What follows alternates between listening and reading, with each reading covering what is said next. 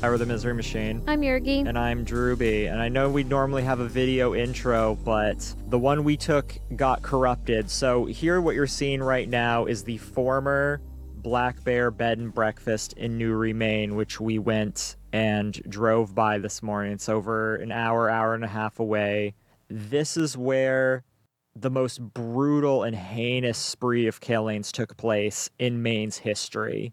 And that's the Christian Nielsen case. Yes, this happened back in 2006, and I remember it happening in the news, and I couldn't imagine that this was actually happening in Maine. It was something right out of a horror story. Yeah, things like this do not happen here. So if you're listening on YouTube, please hit like and subscribe. We just passed 4,300 subscribers, so thank you everyone for the help so far. Thank you so much. But without further ado, the Christian Nielsen case.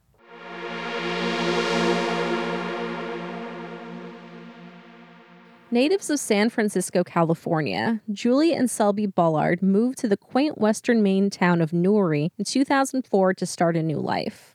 Selby had been recently widowed, losing her husband in a car accident, leaving two young children named Layla and Elliot behind, who referred to their grandmother Julie as Dammy. Selby sold designer eyewear while in California, and upon moving to Maine, earned her real estate license and joined a firm called Appletree Realty, where she met and became close friends with a woman named Cynthia Beatson, who became like a big sister to Selby. Julie Bullard ran an inn in San Francisco called the Church Street Bed and Breakfast and was excited to scoop up a six bedroom converted farmhouse in Newry called the Black Bear Bed and Breakfast. Newry is a small tourist town with a population of under 500 people. It's the home of Sunday River Ski Resort and has a proportionally large seasonal population. Julie also had three dogs, which she loved very much Rose, Buster, and Lolly. Things, however, were not as prosperous as Julie had hoped.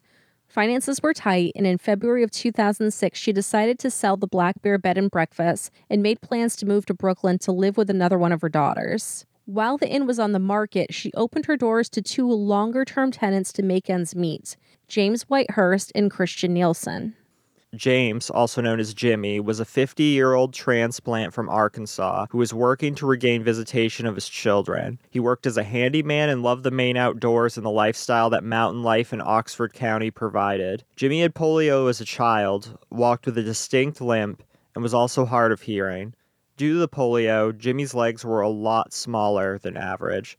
Christian was a 30 year old line cook who had spent his formative years in Oxford County. He studied English while at the University of Maine in Farmington, following in the footsteps of his father, who teaches English at Dirigo High School in Dixfield, Maine. Christian, however, did not earn his degree. He worked at the Family Fare restaurant also in Farmington until he was fired.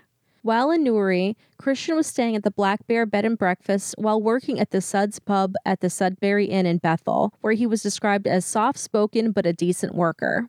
Christian had a problem with drinking and had previously had an OUI, suspended license, and other various traffic violations. He was described by several people as a man given to mood swings who lived a somewhat aimless life, but he seemed harmless. Christian aspired to turn his life around and join the military. During Labor Day weekend 2006, you would think that this tourist town would be bustling. However, the Black Bear Bed and Breakfast didn't have any guest check in, which may or may not have been for the best given the events that followed. So that Friday, Christian invited Jimmy on a fishing trip to a supposed family camp in Upton, Maine, which is about 30 or so minutes northwest on the New Hampshire line from Newry. An avid outdoorsman, Jimmy agreed and the two packed some lunch and took off in Christian's car. Christian turned off on Brown Company Road, which is a long dirt road in Magalloway, which is a small township. We have a lot of these in Maine that led to Pine Point on Lake Umbagog, which is on the New Hampshire border, and the state line cuts directly through the waterway. Eventually, Christian stopped in a small clearing and insisted it would be a nice place to stop and have lunch, which was a bit unusual as they had yet to reach the supposed family campsite. The two ate their lunches and Christian bummed a cigarette from Jimmy, then upon finishing announced that he had to use the bathroom. It was here that Christian produced a 38 caliber handgun that he had hidden in his waistband and shot Jimmy once in the back of the head and twice in his body, killing him instantly. Christian then left for work at the Suds pub as if nothing had happened. Returning the next day to the location of the crime, he attempted to dispose of Jimmy's body by hacking it apart with an axe and a hacksaw, and then set it ablaze in a makeshift fire pit. The following day, in order to cover up the fate of Jimmy Whitehurst, Christian produced the same 38 caliber handgun and gunned down Julie.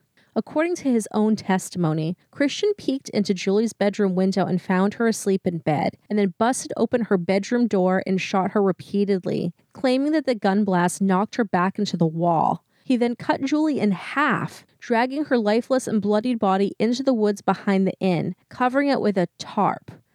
I think he even was quoted as saying it was awesome. Yeah. We, we can get into his testimony later, but yeah, he said it was awesome. yes. It knocked her out of bed into a wall. It was awesome. It was something like that. And yet again, he went to work Sunday for his shift at the Suds pub as if nothing had happened. Julie Bullard was 65 at the time her life was stolen from her. Labor Day morning, Christian awoke to the sound of a car pulling onto the property. It was Selby Bullard, who had recently broken her leg and relied on her best friend Cynthia Beatson for transportation. Due to the fact that Julie was a chronic asthmatic and she had not been returning Selby's calls, her daughter feared the worst and come to the inn looking for her mother. Upon seeing the busted bedroom door, Selby exclaimed, Christian, did you kill my mother? And in Christian's interview, Christian said he wasn't sure if she was joking or not. And at the time, he was speaking with Cynthia in the other room, I guess very pleasantly.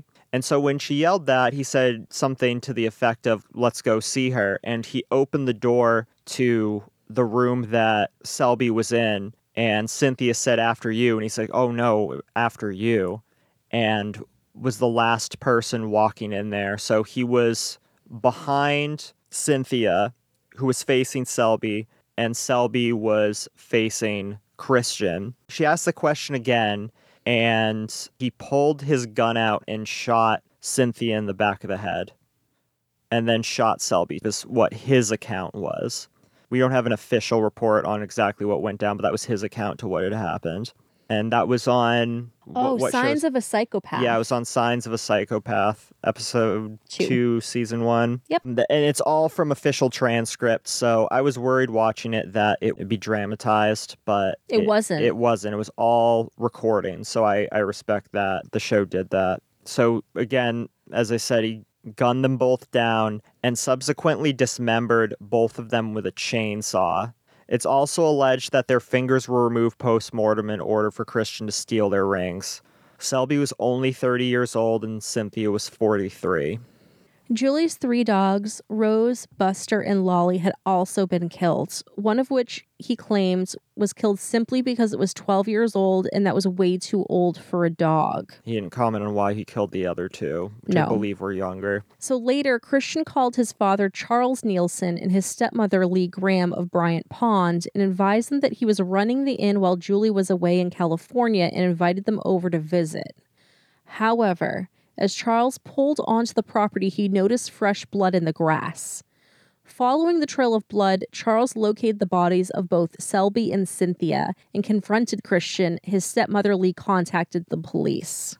Around 5:30 p.m., Maine State Police Trooper Dan Hansen received a dispatch that there had been a report of an unattended death at the Black Bear Bed and Breakfast in Newry. At the inn, Hansen was told by Lee Graham that her husband, Charles Nielsen, had found the bodies by the inn and that her stepson, Christian Nielsen, had told Charles that he had, quote, killed some people. Lee then directed Hansen to two men sitting on a bench, Christian and his father, Charles. Hansen radioed for assistance and approached the father and son. He asked Christian Nielsen what is going on, and Christian looked at Hansen's name tag and replied, quote, Well, I killed some people, Dan. I shot them all. The guns in the house and the tool chest, end quote. Hansen then asked when this had happened, to which Christian responded that it had been a while. Hansen read Nielsen his Miranda rights, and Nielsen acknowledged that he understood his rights. Nielsen said that he would like to tell Hansen what happened, but that he only wanted to say it once. Hansen held his questions and informed Nielsen that detectives would be arriving shortly and that he could tell them what happened. Christian Nielsen was then handcuffed and placed in the police cruiser. Once Hansen had placed them in the cruiser, he turned on his in car video recorder. Nielsen's father came to the car window and asked his son, Shouldn't you wait for counsel? Christian responded, Yeah, not a bad idea. Hansen told Nielsen that he could decide whether or not to speak with detectives. Christian stated that he was willing to speak with them. After awaiting backup, Trooper Hansen asked Charles Nielsen to describe where he had found the victims. Hansen followed a trail of blood headed out of the inn and through the grass to some brush. In the brush, Hansen discovered the remains of two dismembered victims, Selby Bullard and Cynthia Beatson, as well as the remains of Julie Bullard's dogs. Hansen, uncertain how many potential victims he was looking for, returned to his police cruiser and said to Christian, quote, I know you've invoked your rights and you want to speak to counsel, but I need to ask, is there any chance there is anyone here alive? I don't want to leave someone out there bleeding, end quote. But Christian Nielsen responded that he was sure that everyone was dead. Norm Lewis from the Maine Game Warden Service arrived at the Black Bear Inn shortly after 6 p.m. Hansen asked Warden Lewis if he was familiar with the Brown Company Road in Upton because there was possibly another victim there. It was suggested to ask Christian Nielsen for directions to the body of Jimmy Whitehurst, but Trooper Hansen said there would be no further questioning of Nielsen until detectives arrived. While waiting for the detectives to arrive, Charles Nielsen told Trooper Hansen that he had learned from his son that there were a total of four victims, three near the inn and one in Upton. Hansen eventually received directions from both Charles and Christian Nielsen regarding where he could find the third victim, Julie Bullard, at the inn, and Hansen followed these directions and discovered her under a tarp roughly 50 yards from Selby Bullard and Cynthia Beatson. While Trooper Hansen was locating Julie's body, Charles Nielsen approached his son and let him know that the police would be going to Upton. Christian said that the police would not find his body because he had burnt it. He then gave detailed directions to the location of Jimmy's body to Warden Lewis without Lewis's prompting. The only question Lewis asked Christian was for clarification at one point in his directions. Warden Lewis and other officers found the fire pit that Christian Nielsen had described, and a forensic anthropologist later confirmed the remains of Jimmy Whitehurst. Detective Jennifer King from the Maine Criminal Investigations Division arrived at the Black Bear Bed and Breakfast around 7:30 p.m. Trooper Hansen caught Detective King up with the details and that Nielsen had been read his Miranda rights and had made mention of wanting counsel, but he only wanted to tell his story once. King approached Nielsen in Hansen's police cruiser and asked him if he would like to come to the Newry fire station to be interviewed, and Nielsen agreed. Nielsen was led to a room upstairs in the fire station, and Detective King removed his handcuffs. This room was set up like a classroom and with a second detective present, King and Christian sat at separate tables opposite one another as she began the interview. First, King asked Christian if he was hungry, and he stated that he was, so King sent Trooper Hansen to get him a sandwich. After he finished eating, he was once again read his Miranda rights, to which he replied that he understood his rights and wanted to speak with King. He proceeded to confess to the murder of all four victims, giving a detailed account of each and every killing. Yeah, in the episode of Signs of a Psychopath that we watched, which I really encourage you to if you have Amazon Prime, the bulk of the show is based on his interview with King. Yeah. And it has a lot of video of the actual interrogation. Is video of the interrogation, a video of him leading them to the fire pit in Upton, yeah. Yeah. There was no fluff there. There was no drama. It was all actual accounts. The only problem I had is with the separate forensic investigators that clearly have no ties to this case chiming in. Yeah, I looked them up and none of them were in Maine, and I'm not even sure they had anything to do with the case. They were just giving their thoughts after the fact. Yeah. So after he was indicted, Christian Nielsen filed a motion to suppress all statements he made to police on the evening of September 4th, as well as physical evidence obtained as a result of those statements. I don't think you really can suppress a bunch of dismembered bodies, but no, I don't. I digress. So. The court found that only one of those statements made by Nielsen in the course of his interactions with police on September 4th should be suppressed, and that was his statement to Trooper Hansen that it had been a while since the killings, made after he told Hansen that he had killed some people and before he had received his Miranda warnings the court denied Christian Nielsen's motion to suppress all other statements and the evidence obtained as a result of those statements. While imprisoned in the Cumberland County Jail, Christian went on a hunger strike and began to exercise obsessively, plummeting from 158 pounds to a mere 103 pounds. This is a person that's tall and already fairly skinny. Jail medical staff won a judge's permission to provide nutrition to Christian via a feeding tube. And he was moved to the Riverview Psychiatric Center in Augusta for assessment and treatment. Later, Christian entered a conditional guilty plea to all four counts of murder and was thereafter sentenced to four concurrent terms of life imprisonment on October 18, 2007. Life sentences in Maine carry no chance of parole. And I should note that prior going to Cumberland County, he was housed over at the Oxford County Jail, but he had to be moved because he was just too disruptive there. At Christian's sentence hearing, Brooke Bullard, stepdaughter to Julie and sister to Selby, read a statement written by Selby Bullard's 10 year old orphan son, Elliot, who now lives in California. In the statement, which Elliot titled, How My Life Changed and I Was Forever Wounded, the boy said he couldn't understand the violence that took his mother and grandmother's lives. They have walked the stairway to heaven, Bullard read. At least there's no violence up there. Yeah, we have to stress that Selby left behind two children. Their father was already dead, and now their grandmother and mother is dead. They literally lost like almost every adult figure.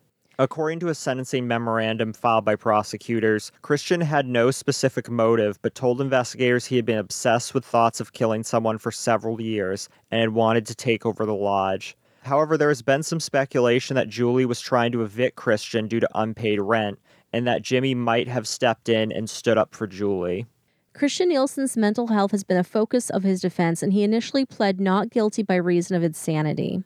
Two forensic psychologists testified that he was not legally insane, but he suffered from schizoid personality disorder, making it difficult for him to express emotion or remorse. It's also reported he also had Asperger's syndrome as mm-hmm. well. Dr. Charles Robinson said that Nielsen's motivation for the killings remains a mystery and that the man himself is a puzzle even after talking to him nearly 20 times. He said, I feel like I do not understand what has happened to him. Nielsen's father, Charles Nielsen, apologized for the pain his son had caused. He also asked the judge for compassion, but turned to his son and said, I love you. And I want to just note, I'm not stating that Asperger's syndrome makes you a killer. I'm just stating that is something that, that he had. That, I thought I should clarify. That, that because, is his mental health profile. He suffered, right. diagnosed from schizoid personality disorder after being arrested, and prior, it's alleged he had Asperger's syndrome. So Justice Robert Crowley was quoted as saying, quote, when all is said and done, Christian Nielsen has committed four of the worst criminal acts in recent Maine history, end quote. And that is 100% true. We've never had anything as wild as that ever. It was crazy. I was in college at the time and I heard it because I knew Newry because I would go there on the way to Montreal. I'd go through Newry and I always stop at Grafton Notch, Screw Auger Falls. And it's just the smallest place. There's nothing going on there. They had one corner store, really. But there's a good chunk of Newry that doesn't even have power lines going to it. Yeah, it's really, really tiny there. I'd go there on my way to New Hampshire to go to like the White Mountains region. And Bethel, it's a little bit more touristy, but Newry is really tiny despite Sunday River being right there. And I've been snowboarding a few times there. There's a really good bakery, Puzzle Mountain Bakery, if you go through Newry to Montreal. And I can't have the pies there, but they make very good jam. It's just this cute little place. It's smaller than where I grew up. I mean, that's saying something. It, it was just so strange to me when I heard this. I'm like, are, are you sure you got this right? This happened in Newry? Stuff like this just doesn't happen here. So, while concluding some of our research into this case, we came across a YouTube channel called Killer Content. So, make sure to go check her out. She did a short video on Christian's case. So there was an interesting exchange in the comment section that we would like to share with you. Yeah, we reached out to both of these people, but we haven't heard back as of this recording. If we do and get more information, we'll probably release an update. But there was quite a bit of information here, more than I expected. Yeah, and I didn't want to intertwine it into our other information because I don't know what is fact, and there's two very different accounts here. Yeah, because at the end of the day, we're going after a comment left on YouTube. So just take that as what it is. This is not confirmed information. We don't have this corroborated with other sources. Right, but it, I, I, really felt we should share it. So the exchange involves a local that claimed to grow up with Christian, and his brother hung out with him all the time a man that did time with Christian, and the YouTube creator herself. And it is as follows. All right, so I'm just not going to use names since I didn't have permission to use this name. But the man who served time with Christian said, quote, Lady, you have no idea what you're talking about. I was in Maine State Prison with Christian Nielsen. on A Side SMU Wing 2007. Among many, he was a murderer, yes, but there were reasons he is. Those people treated him like shit. He's not bonkers as you claim. People are only driven to their brink. He is very civilized, nice, social, and smart. I had many one on one hours with him, and he never once bragged about anything. In fact, he cried. And before you rely on news articles or grapevine reviews asking for the actual discovery, the judges didn't care why he did what he did. All that matters is he committed multiple murders. He worked for those people and they totally belittled him and treated him like crap.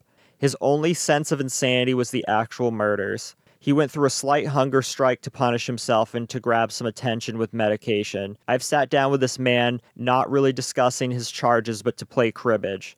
I remember those days like they were yesterday. He is not crazy. So Killer Content responded. This was based off his extensive research that she had did and I agree. And she said not to expect the same perspective of those who had not gotten that opportunity to be a prisoner and chat with him. It was also stated by Christian himself that he killed the women to cover up the murder of Jimmy Whitehurst. And she stated again, this video was based off of research. Nowhere did it state that he worked for the bed and breakfast. People treat her like shit, but she's not hacking up their bodies, which is, you know, Right, a, there is- complete, a completely fair point. There's no statement anywhere that he worked for Julie Bullard. He worked over at the Sudbury Inn. Yeah, he worked at the Sudbury Inn. I think it's a common belief that he stayed there and worked there, but he worked the next town over. So here is some testimony from, not really testimony, a comment from the gentleman that Grew up with him. grew up with him. Quote, Actually, his landlord asked him to leave because it was a bed and breakfast for vacationers, not a hotel. Julie Bullard was the owner of the B&B and also worked with my mother at the Bethel Area Health Center. She was very good and cared for Christian. On the night of Labor Day weekend, Christian came to the B&B from work and walked in and shot Julie while she was sleeping. The next day when the handyman showed up to mow the lawn, Christian convinced James to go brook fishing up in Grafton Notch. I'm that- assuming he means like brook trout fishing. But that wasn't true because Julie was shot after Right. Jimmy was. and so, Grafton Notch isn't in Upton. It's actually on the southern part of Newry. yeah, it's very different location. Yeah. He had already dug a hole and had James get into it and then shot and burned his body. Which is not what happened No. based on Christian's testimony. right. Um, and they believe that to be true. I mean, I'm sure where the gunshots went off, they can prove that Jimmy was shot before he was burned and wasn't shot in the shallow grave that he had dug. And then Christian went to work at the Suds pub, which is true. The next day, Julie's daughter, who worked with my ex wife at the time, and her friend showed up to check on her mother, and Christian shot them both in the kitchen. That part is true. Semi true, yeah. mostly true. He took the three to a shed in the back and used a chainsaw. I was told by a family friend who is a state trooper in Maine that there were body parts all over the backyard. Not sure if that's. That seems excessive. yeah, I don't think that was true. I mean, under a tarp, yes, but as far as I know, there were not body parts strewn all over the yard. He then decapitated the dog and put its head on the mailbox. That hasn't been confirmed. He then called his dad to come get him and take him to jail, which isn't true either. I was doing a delivery past the B&B that day and I can remember hundreds of cops, detectives and all the news channels were there. I'm sure that was Probably true. Christian was a close friend classmate with my brother and was always at our house on and off for many years. He was always a little off and my mother, who is a doctor, said a bit psychotic. Anybody that smiles and smirks in court for killing three innocent people can rot in hell. Further, this person stated that what they have are facts. I mean, the facts in Christian's testimony say that a lot of that isn't true. But I think the point that is being put across here is that Christian did just absolutely heinous acts that are completely unforgivable. The person that served time with him stated, you know, people did not deserve to die. I can agree, but what burns this person up is people only focus on the negative and the finished perspective from the community. Nobody ever asked why he did it, but the problem is they did ask why he did it. And it seemed like when we were watching Signs of a Psychopath, every time that why question was asked, he just kind of chuckled or just acted confused. I remember at one time the detective Jennifer had asked him, What do I tell Julie's family or her kids? And he's like, I don't really care what you tell her. Yeah, he li- literally said, I don't really care what you tell them. I was going into this like maybe there's something underlying here. Maybe something happened with this Me kid. too, because but because that, that one scene where he was like holding the branches so Jennifer wouldn't get hit in the head.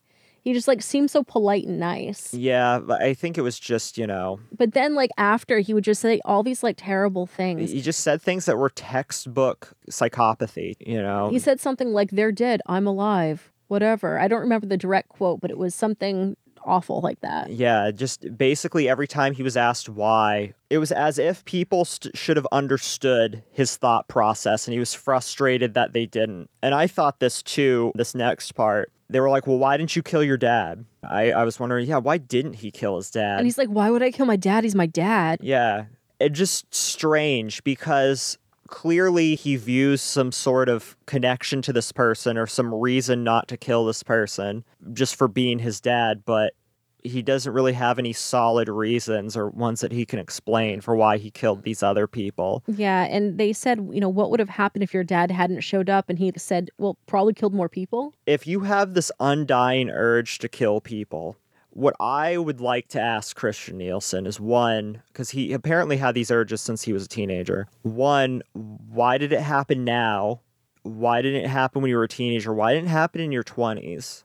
Like, what about right now? And if you love it so much, why did you call your dad to make you stop?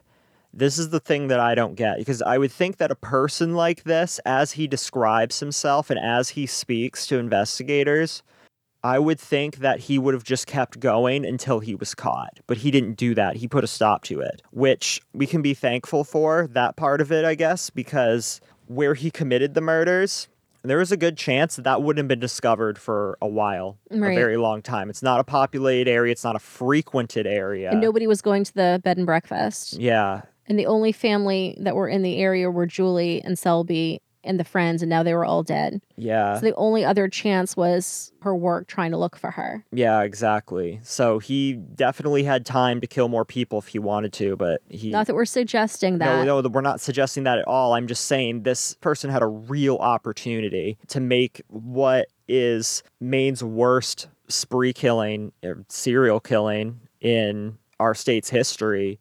And it could have been a lot worse, and he put a stop to it. From a psychological perspective, that puzzles me. I'm obviously thankful for it, Mhm. but God, I, I can't make sense of that one. So I continue with what this person said that did time with him. Quote, when I first saw him being Christian, he was always in his cell, naked, crunched up, knees to his chin, sobbing and shaking uncontrollably. He didn't go into details exactly what he did, but when he got into how they treated him, he was visibly upset. He's already been sentenced, so you know it was real. I read his discovery in his court transcripts. I don't think his intentions were to smirk about what he did in court. I think it was the fact that nobody would listen to why he did it. The judge and district attorney didn't care at all of the reasons and what triggered him, period. When he tried to explain, he was cut off, and finally he just smirked. He was teased, belittled, and treated like shit over and over and over until finally he had had enough. I continue his quote, but my point to you is that there is nothing positive said about Christian Nielsen when he is full of positive things. He is smart. He may be a little weird, but so am I. This man was so sad about what he did. He went on a hunger strike and almost died. He kept saying that he was sorry over and over again in segregation. He wasn't raised the best, and he had pre existing mental health conditions. Moreover, he was a patient at Boston's Children's Hospital for over a year, diagnosed with failure to thrive, which pretty much sums up every situation of abuse. End quote. I couldn't confirm that he was a patient at Boston's Children's Hospital. That's kind of hard to confirm without family testimony. There's no evidence that he was treated poorly growing up. I am not too familiar with failure to thrive, but somebody who has worked as a medical coder, failure to thrive in an infant can mean child abuse, it can also mean poor pregnancies. But to say that he had failure to thrive, that he was abused, these things they cannot be confirmed, unfortunately. There's been a lot of talk as well about him smirking constantly during his trial and in all his pictures. So that's really just kind of up to speculation. We're going to have tons of pictures of him in YouTube. If you're watching on YouTube, you kind of be the judge on that. There were quotes from both his defense and his father stating that no, he was not amused. He does not think this is very funny. It's actually quite the opposite. But, you know, as an outsider looking on, he does look like this is all very amusing to him. He literally will look at all the reporters and smile for his pictures. Yeah, whenever he's walking, he will look directly into the reporters' cameras and he'll smirk. And even if you want to if you want to disregard that, let's say. I mean, because I kind of smirk sometimes when I'm nervous. What was the most damning thing for me was not the pictures it was the testimony he gave Detective King. Watching Signs of a Psychopath completely turned me around, and I was just like, okay, this person obviously shows signs of psychopathy. You know, this is a person who doesn't feel remorse. This is a person that kind of is acting like this is funny. And could he, for the detractors, could he have been putting on a show there too? Maybe, but the, you know, this was your chance. This Yeah. is your chance. And, and it's not as if the detectives did not ask him good questions. I appreciate their lines of questioning, and I would have asked the same questions personally if it were up to me. And she was more than kind to him. Yeah, she was. They weren't insulting him. They weren't putting him down. They were not making fun of him. They just wanted to know why. And they asked the same question different ways to try to get, you know, why did you do this? He just shut it down every time. That just really sold it for me. Last about this uh, person's comment that served with him, he claims that he stayed at the bed and breakfast and helped them do chores to pay rent, and he said that they overworked him. Uh, there's just not any evidence of that because he didn't work the bed and breakfast. Maybe he did some work around there to help make up his rent, but I don't know. He he says that they would look down their nose at him and treat him badly enough to embarrass him and that finally he broke. But Christian Nielsen himself has never said anything like this. And I will say to try to be complete in this person's comment that he said, quote, I know you've got to make a living, but don't do it at somebody's expense. They can't even stick up for themselves because they are locked up. Maybe you should write to him and give him someone to talk to. You can get a fuller picture on why he did it, what he did, but he is not bonkers. His level of conversation is right up there, end quote. So we don't do this to i know this that part part of the comment wasn't directed at us but we don't one we don't make a living off this two we're not doing this at someone's expense especially not the victims i want to convey this as accurately as possible.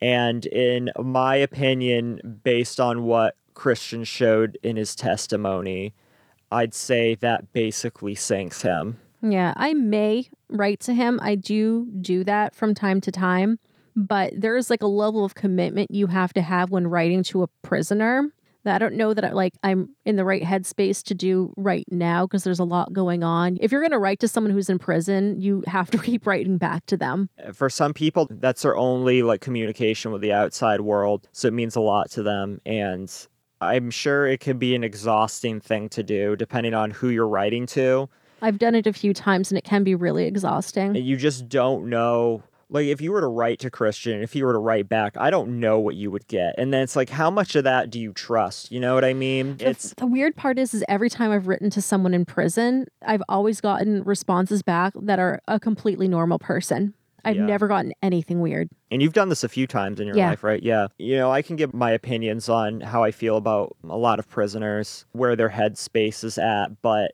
episodes about Christian, my opinion, looking over the facts, I appreciate people's perspectives, especially people that knew Christian. To me, it just seems like this is a person who is psychopathic. This is somebody that seems remorseless and if he felt remorse, if he had reasons for this, he had time to say such. It didn't seem like to me like maybe he was shut down in court a little bit, but he was not shut down in his interview, and that was his time to really lay it all out. And it seemed, based on the interview, that he had as much time as he needed, and he just didn't really want to talk. You know, maybe he, it was so soon he didn't want to talk that day. Okay, well, you can always ask to be re interviewed, I'm pretty sure. It's hard for me to defend Christian Nielsen. I really have a hard time with the whole thing anyway. I don't know what to think. I don't know whether to think he's psychopathic or was he acting like an edge lord or what he was doing. I still have a lot of questions. So I think at some point, maybe a couple months down the road, I might shoot him a letter. I don't know what to think as far as his motives or about what drives him as a person, but Mhm. what I don't have a hard time with is this was a heinous and senseless killing. It was ridiculous of, killing. of four people that seemingly did nothing to Christian, had their lives taken from them without warning. he didn't like Jimmy. That was for sure. He made that pretty apparent in Signs of a Psychopath. He called his presence objectionable. Yes, thank you for bringing that up. Psychologists assumed that he looked at Jimmy as prey because of his polio and his small legs, that this would be a good person to dip your toe into the pool of murder. Here's somebody that you could kill and they wouldn't put up a fight. And I tend to agree with that thought process. So then what of the other people? I'd say it's more the other people probably more to cover it up, especially Cynthia and Selby. I think that was to cover up Julie's murder. Julie's murder could have had other motives to it, but this is pure speculation. I just think this is absolutely tragic Mm-hmm. and heinous. I can't defend Christian Nielsen. I just No. can't. I just cannot. I don't think that this is some sob story, that this is some sad case. I think that this is clear psychopathy, in my opinion. I mean, I don't like have like any blame for him for you know if he was feeling sad or whatever. But I, like you said, I do have blame for him for this massive killing. If you're being treated like shit, just quit. Yeah. Just quit. Go live with your dad. He lives not that far away. We've all had terrible bosses, terrible jobs. We haven't gone in there and shot the place up. or actually go enlist in the military, like you're talking about. I mean, well, it probably should be grateful that he didn't enlist in the military. Right. There's a lot of avenues this case could have gone down. And when I think about them, they all end in a place that are far, far worse than the outcome that it ended up in. And the outcome that it ended up in, in my opinion, the worst spree of killings in Maine's history. And so if this is the worst in Maine's history and it could get far worse than that, ah, I just I shudder to think what the actual outcome is if he decided not to call his dad or if he wanted to keep this going. I think his victim count would have been in the double digits. I agree. All right, so if you're listening on YouTube and you appreciate this video and what we've done, please hit like and subscribe. If you're listening on other platforms, you could subscribe on there. These are the best things that you can do to help us grow our channel, and it doesn't cost you anything. On top of that, it ensures that you never miss an episode that we come out with. There are some people, however, that have decided to go the extra step to support us on Patreon. So let's thank those people now. Yeah, so thank you, Eddie, Rowan, Marky, Holly, Ashley, Vu, Anna, Lauren, Serena, Chloe, Mark, Tara, Sophie, Neil and Karen, Dave and Karina, Madison, Dom and Liz, Jen, Mo, Jenny, Nora, Robin, Tom, Dylan, Kaylee, Alex, Jacob, welcome Victoria, Welcome, Victoria. and welcome Dakota. Welcome, Dakota. And, And thank you, Levi, Levi. our highest tier Patreon supporter. There's his lovely picture right now. His link to his GoFundMe's down below if you haven't donated to that yet. If you could do that and help give back to Levi, that has done so much for this podcast already, it would mean the world to both of us. Yes. And if you want to also become a patron, you get access to all our secret episodes, our check ins, you get access to our secret Discord Snapchat groups. You may even get a postcard that could be haunted, and you get one of our free stickers, yes. and much more. Patreon.com slash the misery machine. But until next week, We love you. we love you. Bye. Bye.